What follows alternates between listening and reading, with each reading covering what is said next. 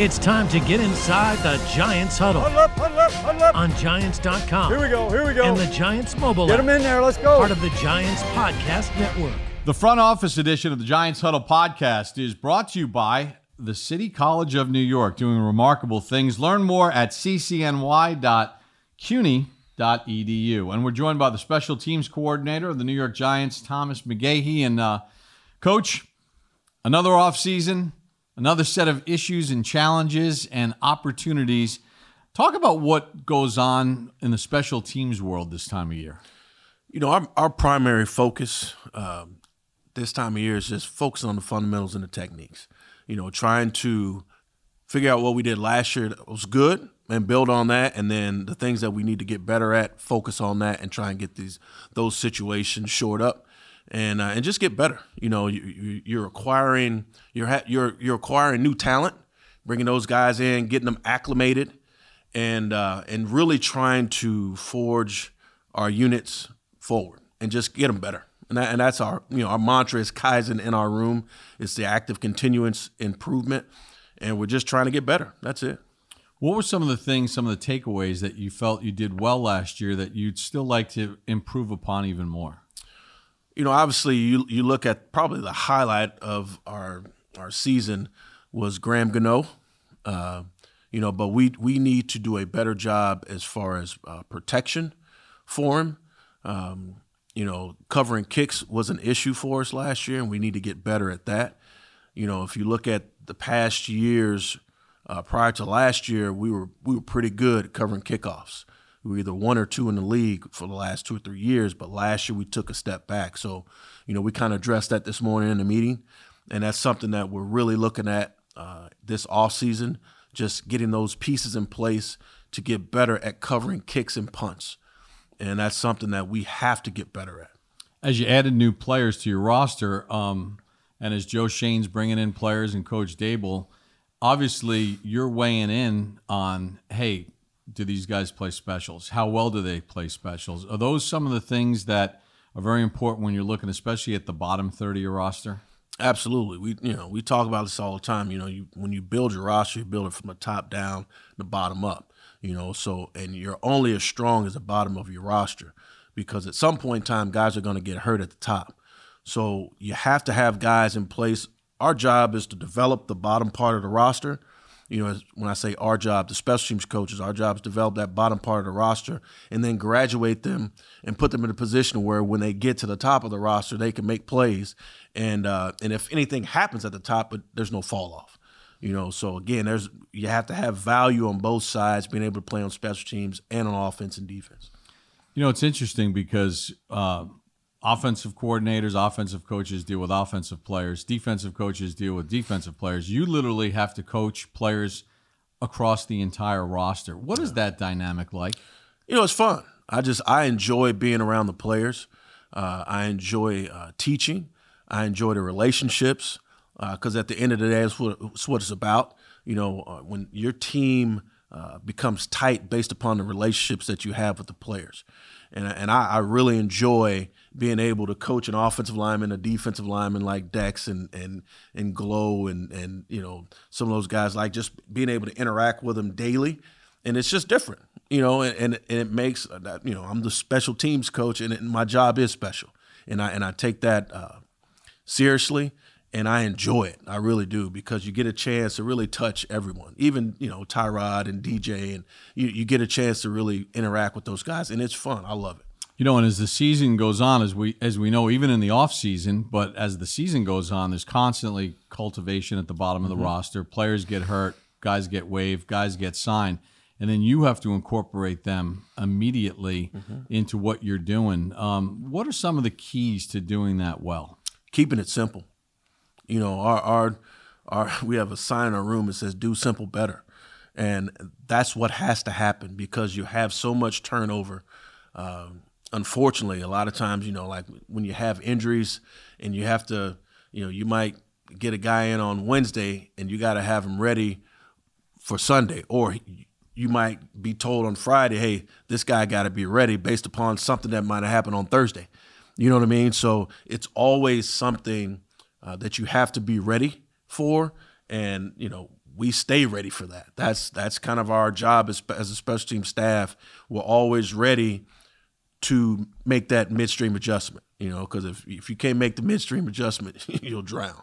You know, so we we gotta always be ready, and we keep things simple so that the guys when we put them out there, they can play fast. One of the areas of emphasis this offseason as far as building of the team is adding some more speed. You guys have added a lot more speed in all different areas. How valuable is that as far as special teams? It's the, to me, it's the most important. Like when you look at our division and the guys that we're going up against, you know, there's a lot of speed in our division. And for me, when you, when you think about execution and playing at a high level and doing those things, you have to be able to match up within your division. So if you want to win your division, you have to match the speed or surpass the speed in your division. So, you know, acquiring guys that have speed, you know, particularly for me, when I think about it, big speed, you want big guys that can run fast because this is a big man's game. Anytime, you, the more speed you can get, the better. You know, it's interesting because um, these kids get drafted and they've been studs at their schools. And even the guys that are undrafted were, you know, frontline starters. How do you test them early this time of year, and especially when training camp arrives, to find out you know what they have inside as far as special teams are concerned and how willing and able they are. You won't find out till you put the pads on.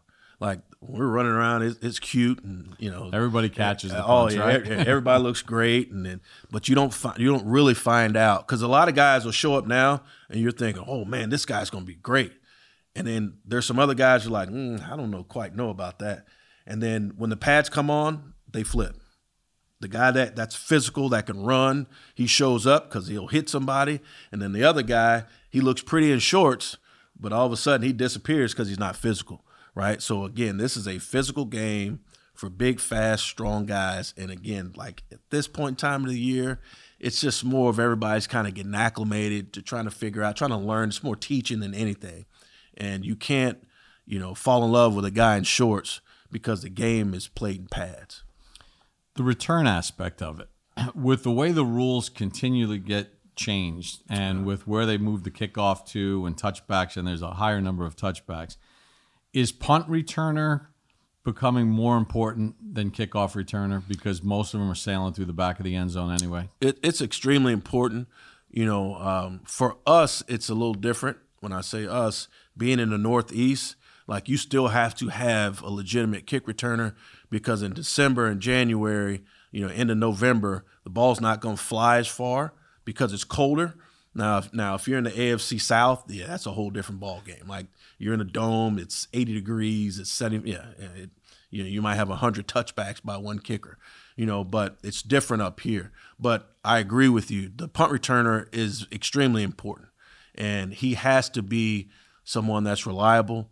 Uh, he has to be someone that can, to me, uh, put the fear in, in, in the in the heart of, of of the opponent, you know, and and that's something that you look for, uh, because that's that's what we're going against. The teams that are really really good, that that making it to the playoffs, they normally have pretty good punt returners, you know. So you that's an extremely important position moving forward for sure. Just going back to the kicking situation, Graham Gano has been spectacular since he came here. Mm-hmm. Um, as of now, the operation remains the same as mm-hmm. far as snapper, holder, and Graham.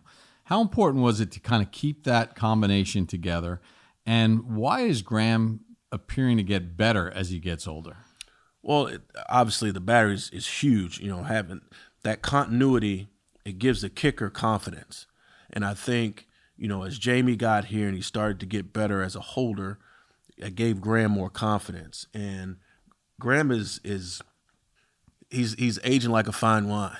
You know what I mean? It's just he, and he's very confident in who he is and the beauty about having a veteran kicker is the ability to self-correct and like instantly self-correct. Like knowing that okay, the reason why this kick didn't feel the way it's supposed to feel is because of X, Y, and Z. And he knows exactly what he needs to do and how he needs to do it. And that part of it is huge. You know, when you get into year 13, 14, you know, it, it's you kind of know what you're doing. And and it's not it's not that I, I manage Graham. Like I don't do a whole lot of when I say coach him, I don't do a whole lot of coaching with him. I I do more managing than anything. You know, because he knows what he's doing. He knows how he's doing. All the guys that I've been around in the past. Once you get to this point in your career, like you you, be, you become a manager of that guy. It's not a whole lot of coaching going on. Coach, we appreciate a couple of minutes. Best of luck this season, and thanks for joining us. Absolutely. Thank you, guys. Thomas McGaughey, the special teams coordinator of the Giants, joining us on this edition of the front office edition of the Giants Huddle podcast. It's brought to you by City College of New York, doing remarkable things. Learn more at ccny.cuny.edu. When you drive a vehicle so reliable it's backed by a 10 year, 100,000 mile limited warranty, you stop thinking about what you can't do and start doing what you never thought possible. Visit your local Kia dealer today to see what you're capable of in a vehicle that inspires confidence around every corner. Kia, movement that inspires. Call 800 333 4KIA for details. Always drive safely. Limited inventory available. Warranties include 10 year 100,000 mile powertrain and 5 year 60,000 mile basic. Warranties are limited. See retailer for details.